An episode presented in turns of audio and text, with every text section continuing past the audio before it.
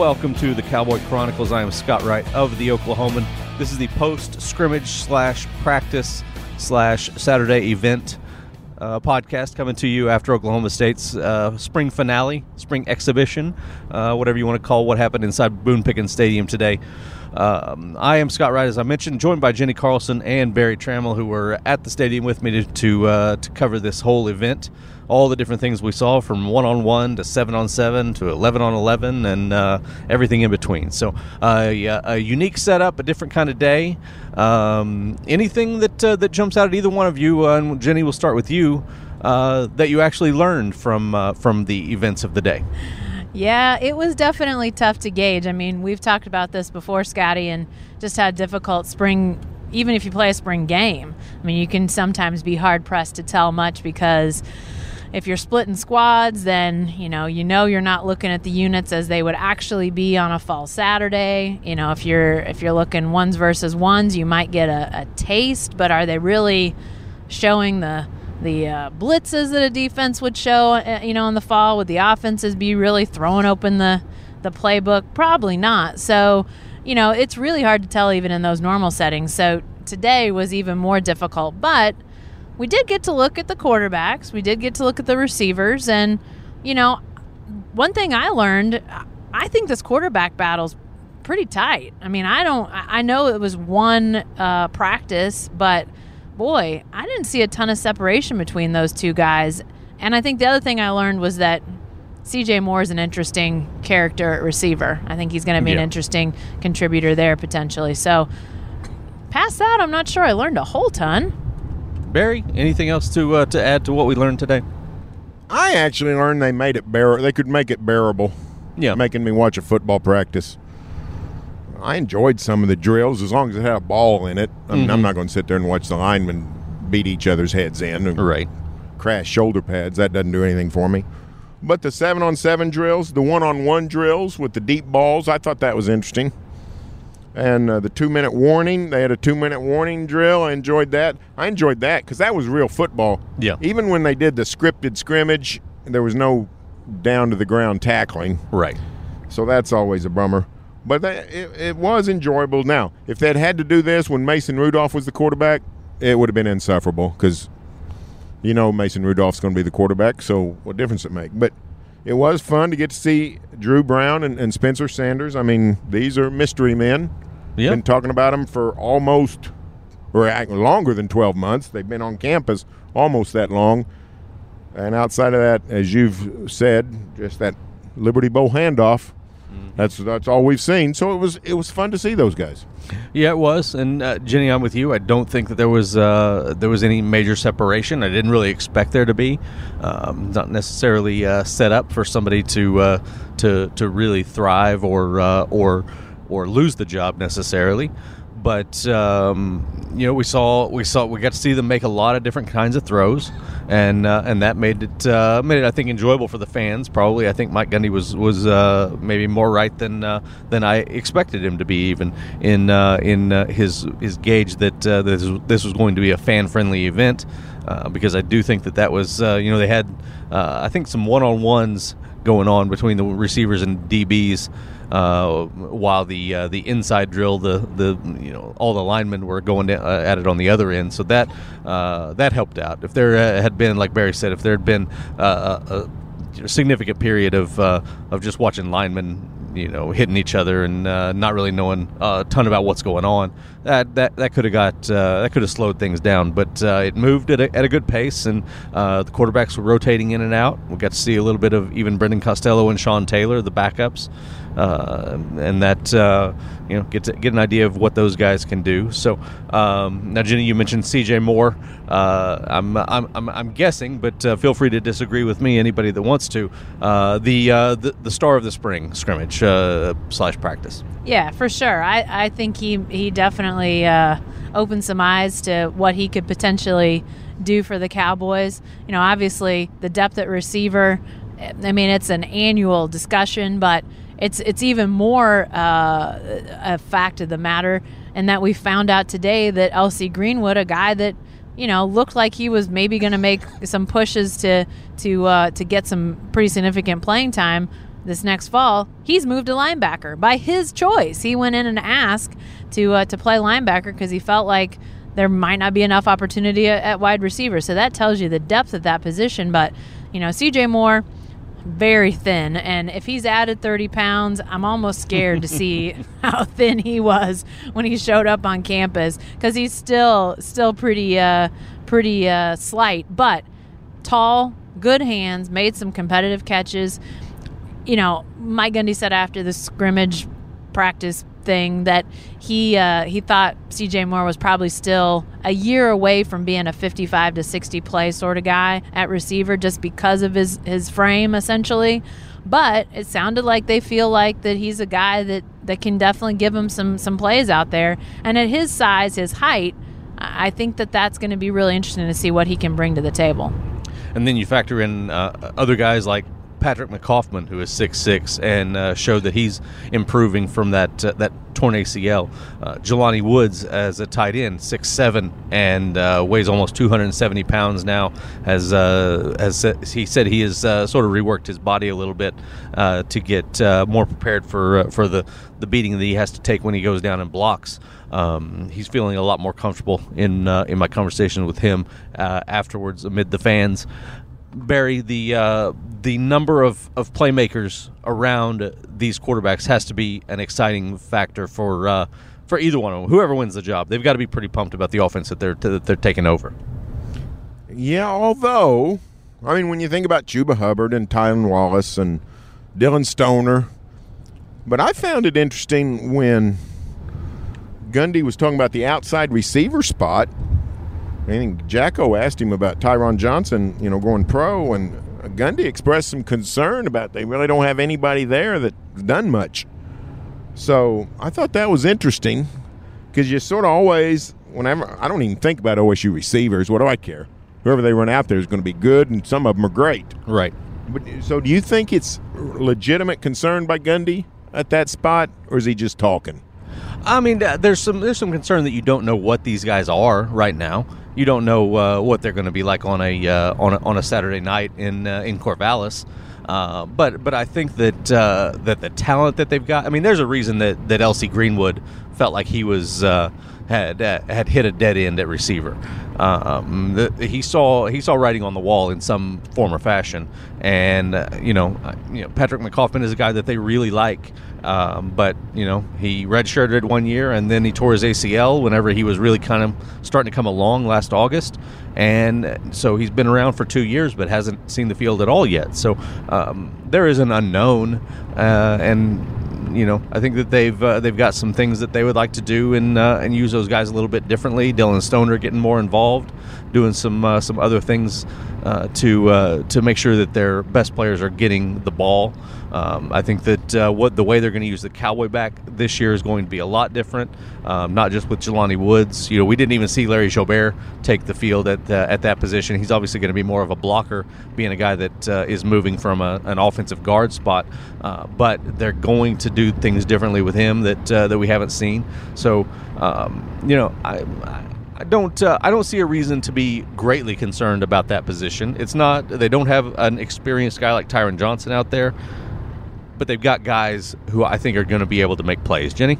Yeah, yeah, and it seems to me like they're they're just it's it's not going to be one guy. It's going to be a multiple yeah uh, option at that outside spot. I mean, you might throw you might throw a speedy guy like Stoner out there, a play or two. Then you might throw a gigantic option like Jelani Woods out there, player two. You know, Gundy said that McCoff, uh, McCoffman. what? You know what? What I'm about to say is what I need to do when I say Patrick McCoffman's name and just say it and don't think about it. But when Patrick does not think about that knee and that brace, yes, Gundy made the point that he, you know, he just he he sort of frees himself up to make plays and do some things that you're like, oh, but he's still wearing that brace. Gundy said it's a, a matter of um, continuing to strengthen that knee before he clears himself to get out of the brace. Um, you know, when that happens is, is anybody's guess. But, you know, when you're carrying around something that extra heavy on one leg, it's going to remind you of it a lot. So mentally, he's just not quite there yet. But I think that it's going to be a situation where they, you know, may not um, have a guy like Tyron Johnson or before him James Washington who played 90% of the snaps at that position. It may be more of a 33%, 33%, 34% type Yeah. of situation at outside receiver. And yeah, I mean, maybe that doesn't make Gundy feel great that he doesn't have an obvious guy there.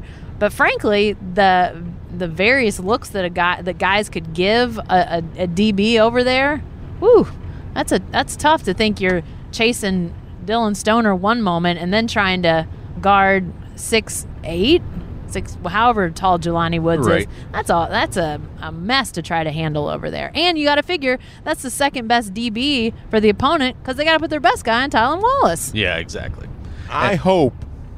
Well, you know, Gundy talked about Jelani Woods. I hope he does become a weapon because a six foot eight tight end who's got some ball skills since he's been a quarterback all his life, that would be a. I mean, there's a lot of times you can just say, "Hey, take three steps and turn around. Here comes the ball," Mm-hmm. and it's a, it's an easy way to make four yards. And you know, four yards isn't flashy, but sometimes you need four yards. So, I I hope that progresses the way Gundy seemed to indicate that it would that it would. What did I say to you, Scotty, before we went down on the field? How many balls would be a, a reasonable number for Right. Jelani Woods? Right. How many targets? Yeah. And I threw. I think I threw out five. Yes. I mean, that doesn't seem out of the question to me. And Not at all. I, I mean, I think this is a guy that if he's really progressing the way that it looks like he's progressing, I mean, this is an NFL talent with his with his body and as Berry said, the, the ability to catch the ball after playing quarterback all his life. He's a fascinating, fascinating piece to me. Absolutely, and you know this is he's a guy that these uh, th- this offensive staff I think trusts a lot. We, if we go back to uh, the Baylor game last year when they needed a first down right at the end of the game that would have actually won the game before they uh, ended up turning the ball over to keep uh, keep that late drive alive. It was a play designed to go to him. Now it was uh, it wasn't maybe the best play uh, for the situation. It took a long time to set up and, and develop, and uh, he had to deal with some uh, some traffic getting across the field to to try to get open, and the play didn't work out. But it was a it was a fourth down play, and they needed to make something happen, and uh, and they went to him. They were they designed a play to go to him, so they feel comfortable with what he can do, and uh, and and we're just going to see him continue to emerge and, and become a, a better player as he as he learns everything that goes into uh, the position that he's playing. Now let me let me ask this, going back to C.J. Moore really quickly. Um, spring uh, spring scrimmage star, blessing or a curse? Uh, I don't remember enough to comment about OSU's recent history, Mm-hmm. but in general, a curse. Yeah, In general, a curse. Yeah. Most places, it's you know if you're really good, they don't really want you exposed all that much. you know. right. I don't know that Thurman Thomas was doing a whole lot of 170 yard spring games.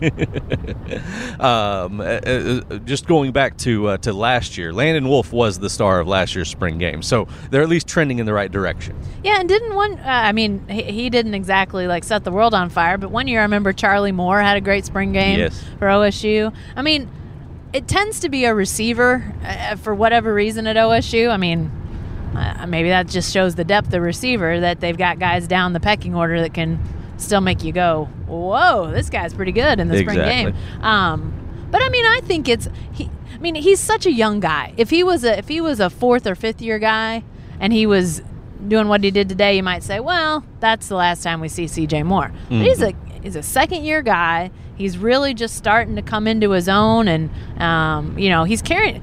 Think about that. Uh, He's carrying around thirty more pounds. That's like what twenty five percent of his previous body weight almost. And he- Yeah. He's figuring out like what am I supposed to do with this, and he's only going to continue to add. He has to. So he, you know that's going to be an, a, a continuing um, you know challenge for him in a good way. I mean he's got to get bigger, and, and he's got the frame to carry it. So it's just a matter of uh, sort of figuring out how you do uh, stuff with extra weight. So. now I and, and it looks like he's got the hands to and the um, instincts to make some stuff happen. So in his case, being a younger guy, I think it's a good thing. All right, we'll uh, step over to the defensive side of the ball briefly. it's about dang time. you fired up to talk defense, Berry. How long we been talking? 10, 15 minutes? Yeah. we've not brought up the name of the best player on the field today. We have not brought him up. Tell me. AJ Green. Yeah, yeah, AJ Green. He had two interceptions today. he did. So what a what a strength, you know, for all the talk about the defensive line makeover that OSU is going to have to go through, and it's going to be a culture shock. Having those two veteran corners, Roe Williams and, and AJ Green, two year starters, both of them, about to start years three. What a comfort that's got to be for Mike Gundy when he lays his head down at night, knowing that those two guys are out there playing, and any any team in the league would swap uh, and would take those two as their corners. So uh, the two picks by Green, you know, the one was pretty easy. Dru Brown just threw him the ball, but that uh, that fade route uh, early in the seven on seven that was a nice play. Spencer Sanders. Yeah, That was a nice play. So, you know, I, re- I really liked what I saw out of AJ Green. and uh, it's su- it's such a rarity to to see that two third year starters at cornerback. It's uh, it, it's really pretty wild to even try to, to, to contemplate the, the type of benefit that that is because there there are so few instances where you can actually say, oh here look there's there, here's what this team did when they had two three year starters at, at, at corner. It's um, you know and then you add in the uh, the experience that the young guys at safety got. Um, I, I think that. Uh, you know, it- you couldn't. We didn't get to see a ton uh, that was really revealing about the secondary, other than uh, other than AJ Green making some plays and uh, and a couple other uh, moments. But uh, but Jenni, your, your your thoughts on the secondary in general? Yeah, I mean, I think it was pretty solid. You know, we didn't uh, we didn't get to see a ton of um, you know live action where the secondaries happen to react to a bunch of stuff going on. We, uh, you guys have mentioned one-on-one drills and seven on seven, so some level, but limited in the eleven on eleven, limited in the two-minute drill. But you know, you didn't just see there was. I think there was only one instance I can think of where a receiver was basically just running free. Yeah. Uh, very first play of the uh, two minute drill that um, Spencer Sanders ran. I can't even remember who it was. Somebody down the left sideline.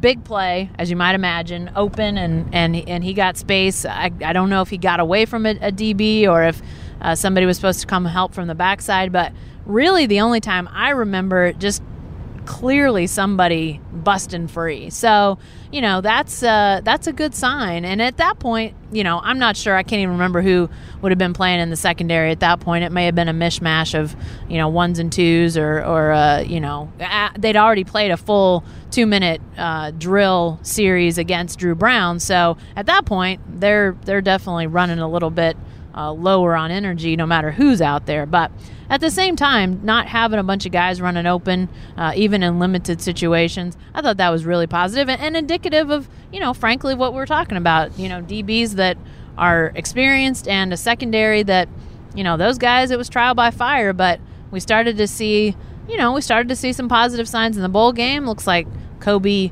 uh, Kolby Peel can play. Uh, Malcolm Rodriguez was back out there after being hurt, uh, you know, off and on throughout the second half of last season. So um, those guys look like ball players, and, and frankly, they're they're starting to round into a pretty decent unit. It seemed like to me. All right, now I'll admit um, because I've been talking up the uh, the defensive line rebuild as the uh, you know the really what I think is the biggest storyline of uh, of this spring, even bigger than the quarterback situation. Um, I probably watched the defensive line closer than uh, than than some people did, and I I, I got to admit I came away a little bit impressed. I uh, you know it's hard to tell. Mike Scott was good. Yeah, Mike Scott, I think is is the type of athlete that has a chance to be a really impactful player. Um, the way that they uh, the way the way they're using guys, Israel Antwine lined up some as a, as a defensive end in some of their three man sets. Amadou Fofana did the same. Um, you know, I think Brendon Evers and Cameron Murray are going to be serviceable guys at, at, at tackle, and and both are, are young and inexperienced and are going to grow and, and continue to, to develop and have a chance to uh, to be really good in there. So, um, you know, I, I they're definitely inexperienced. They're this is obviously just a, a scrimmage, and and you're not going uh, not going full bore, but uh, but I felt like they played better than than I expected them to. Either either of you have a have a thought on that? Well, I'll say this much: that one of Mike Gundy's biggest um, concerns, gripes, whatever about his quarterbacks was them trying to freelance essentially and make Right. plays when they should throw it away. You know, whether it's a scramble or you know they're they're uh, they're backtracking in the pocket or whatever. If there wasn't some pressure coming from the front, those guys wouldn't have been in those situations to make mistakes Yep. that involve that kind of play. So, yeah, I mean, I think we're talking about a small sample size in a in a scrimmage or I'm sorry, a practice situation, but still, and you, you, when you consider the fact that what we think is the other end hasn't even arrived on campus yet, Yeah. you know, I mean, I think that that it it can't. It's not perfect. It's not gonna be perfect. You don't graduate as many guys as they had, um, and not and it be fine right away. But you know, as Mike said afterwards, you know that if they if they can throw enough guys at it to keep them fresh enough to maybe have a little more in the tank, and maybe that evens some things out from time to time. You know, maybe they got a chance. I don't know. Berry, what do you think? Oh, um, I'm a little concerned because I remember the old days when they were manhandled. You know, and that was really the problem with OSU's defense. And maybe they've reached the point where Rob Glass's off-season program, at the minimum, creates enough big and strong guys that they can at least stand in there and not get pushed around, and that's always good for something. Mm-hmm. But they've become accustomed to pretty good players there. And now to step down, it appears. I mean, I, I too like Mike Scott a lot. Antwine's a you know a solid prospect. Uh, junior from Bowling Green sounds Bowling Green. Yes. Bowling. He sounds like a player, but it worries me. I'll say that. That line worries me. That's fair. Um, still a lot of growth to be done, uh, and you know, we, like I said, this was still just uh, just just spring, and there's a long way to go. Um, I uh, I just I felt like there was a chance that they could get uh, really kind of um, kind of manhandled today, and that, that didn't happen. But um, so we'll see we'll see what direction they go. Um, the offensive line obviously is uh, is is going to be a, a work in progress as well. The the guys on the interior are all back. Dylan Galloway did not play today at uh, at left tackle, um, so some uh, some changes uh, coming there as well. So uh, we'll see what the Cowboys look like in the trenches uh, in August. But uh, overall, overall, I, I was surprised to see the defensive line create as much havoc as they did. Um, I want to get to Tom Hutton really quickly, but uh, but I knew before you I wanted do- to get to uh, Tom you Hutton. knew you. I wanted to talk to him before we talked about AJ Green, but but uh, uh, that got that got uh, derailed. So. Um, but before we get to Tom Hutton, uh, anything else that, uh, that that stuck out to you guys? I, I always call it the, uh, the, the the most important thing I forgot. Anything at all? We uh, is, is Tom Hutton the, uh, the the big lingering piece of fruit that's hanging dangling for us at the end of this podcast? Potentially, um, you know, I, the uh, I, I thought this was interesting and not and not important to the uh, maybe the um, uh, next season per se, but uh, as has become the custom, a lot of past players come back for the for the spring whatever they have, and they did this year. We saw Mason Rudolph, we saw Brandon Weeden. And I didn't realize until Mike Gundy said after the game that they did not have any sort of alumni group for past players until like six or eight years ago. And, you know, now, uh, uh, and Gundy also referenced the fact that at one point he was having a recruiting meeting yesterday and in busts Mason Rudolph and Marcell Ateman and Chris Lacy. and he's thinking, oh my gosh, what's going on? And it turns out those guys helped to make a great impression on the family he was talking to. Well, no kidding. they got three guys that have, you know, at least drawn an NFL paycheck to some extent, standing right there. A guy that, you know, played quarterback for three years for it. I mean, like, so to have that connection, I, you know, that, again, may not matter a hill of beans to what this team is next year, but to have those guys connected, I mean, that can help in your recruiting, that can help in your development of players, just the, you know, seeing those guys. I, and I didn't realize that they really didn't have any of that until very recently. Yeah, Rod Johnson getting some credit for uh, for developing that. It's uh, that was important. Berry. Well, I don't know exactly what Gundy's talking about in particular, because they've always had the O Club. Right. So maybe he means an organized football reunion. I guess is what he's talking about. Yeah. In the same way that only you know that OSU now has a, a basketball reunion every summer. Mm-hmm. So maybe that's what he's talking about. Yeah, and uh, because actively involved seen- in reaching out to people. because and- we've seen we've seen old Cowboys come back for forever at spring games and other times. Right. So maybe talking about particular uh, a particular organizational move.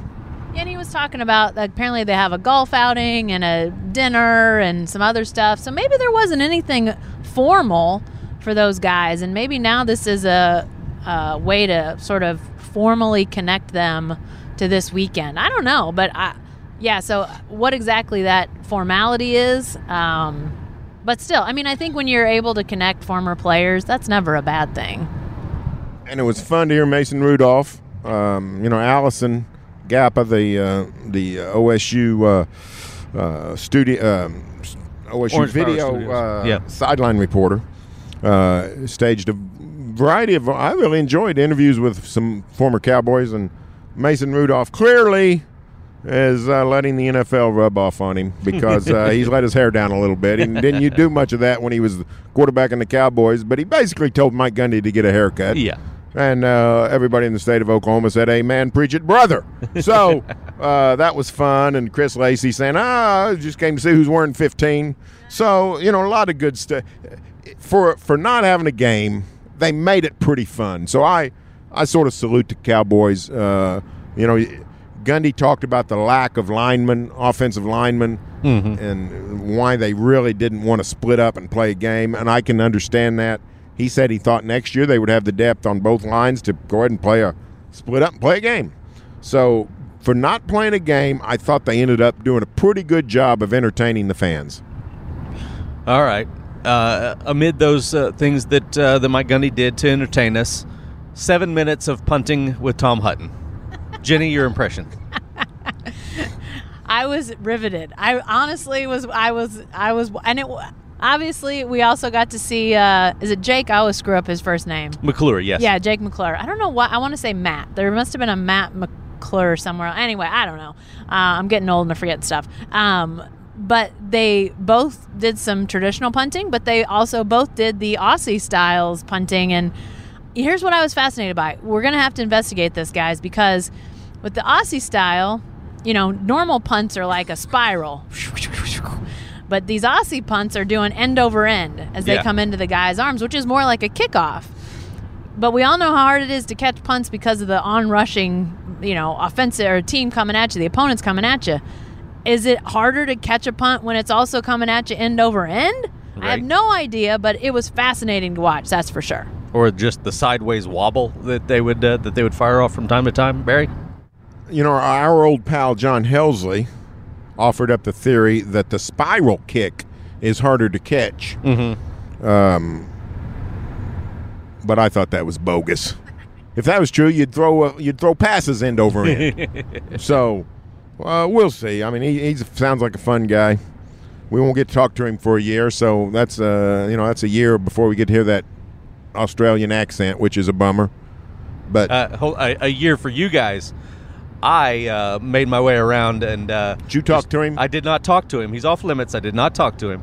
I just You uh, just listened. I just, just I just stood stood around and listened while he visited with some uh, some uh, some fans that were asking for autographs. well, that's And cool beans. It was it was it was it was fascinating. He and Alex Hale, the uh, uh, the walk on, uh, I guess probably third string kicker, who is also from Australia. They were uh, they were hanging out and, and, and chatting together and taking some pictures together. And Well, now you have just shattered my world, Scotty. Let me ask a question. yeah, I've never heard about Australian kickers. Right. No, Is that a thing? I, I have I know no about clue. punters. Punters are taking over the universe. I, I haven't. Uh, I uh, as far as I know, you know, I, As far I as I talked know, to the Trump's guys. got a plan. He's got a he's got an immigration policy to stop the infiltration of Australian, Australian punters. punters.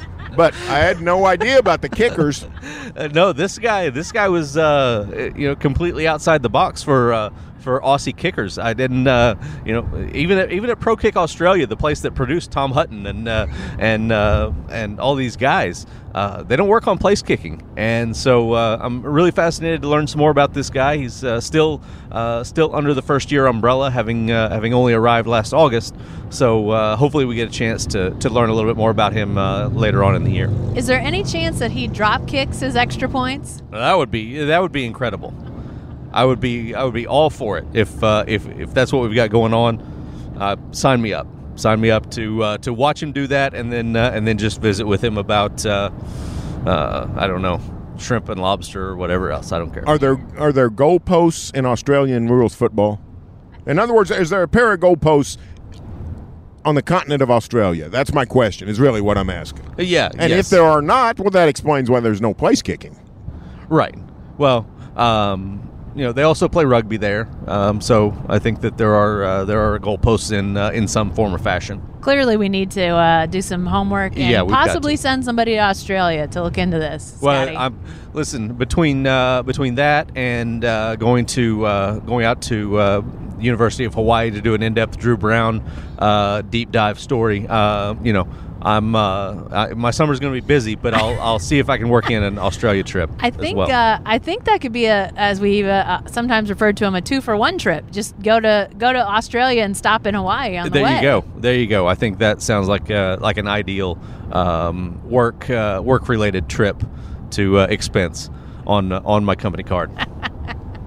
Hopefully, Ryan Sharp's not listening at this point.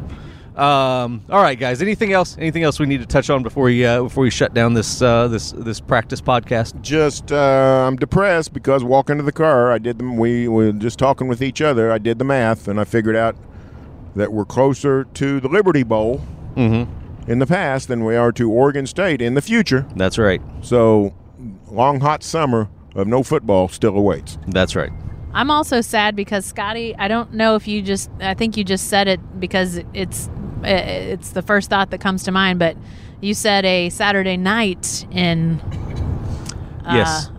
You know, I, Corvallis. Uh-huh. I'm kind of hoping for maybe a day game, just because you know we need all the day games we can get for our Uh, deadlines. I'm, I'm I'm all for day games. I'm just uh, I'm just betting against a, uh, a a Friday afternoon kickoff. That's all. Yeah, that yeah that game's on Friday. So Oh, oh. Well, even worse. We're okay. Never mind. Then it's Yeah. got to be Friday night. Oy vey. Okay, never mind. Yeah. So we'll see. We'll see. It's going to be late night. Yeah, we'll see. There's uh, what would you say, Berry? Eight other games. About six others. I think that, there were uh, six other Power that are- Five games on that So, day. So, uh, it's hey, listen, it's an it's a it's a state of Oklahoma tradition. One of our teams goes to the state of Oregon. They play at nine thirty Oklahoma time. Are we, are we not used to that with the Thunder and the Blazers? Right, right. Yeah, we got a, got another one of those coming up uh, coming up very soon. So. Yeah, and I guess we'll by then though. I mean, we'll have been in practice from this uh, playoff series, but by then people are going to need to build up their tolerance to stay up again until midnight or one o'clock. So Yeah, they will. Uh, they'll, they'll be. They'll be. Uh, they will have uh, readjusted their uh, their uh, internal clocks by that point. All right, Berry, Jenni, thank you very much for uh, for hanging out with me on the uh, the Cowboy Chronicles. Thanks, uh, thanks to Paige and Dave who always put this thing together and, uh, and make it great. Make sure you're subscribing uh, on uh, on Apple Podcasts. That way, whenever we fire this thing back up in the fall, you'll get them just delivered directly to your phone. You won't have to worry about going to find it. So make sure you're doing that. We really appreciate all of you listening, and catch you next time on the Cowboy Chronicles podcast.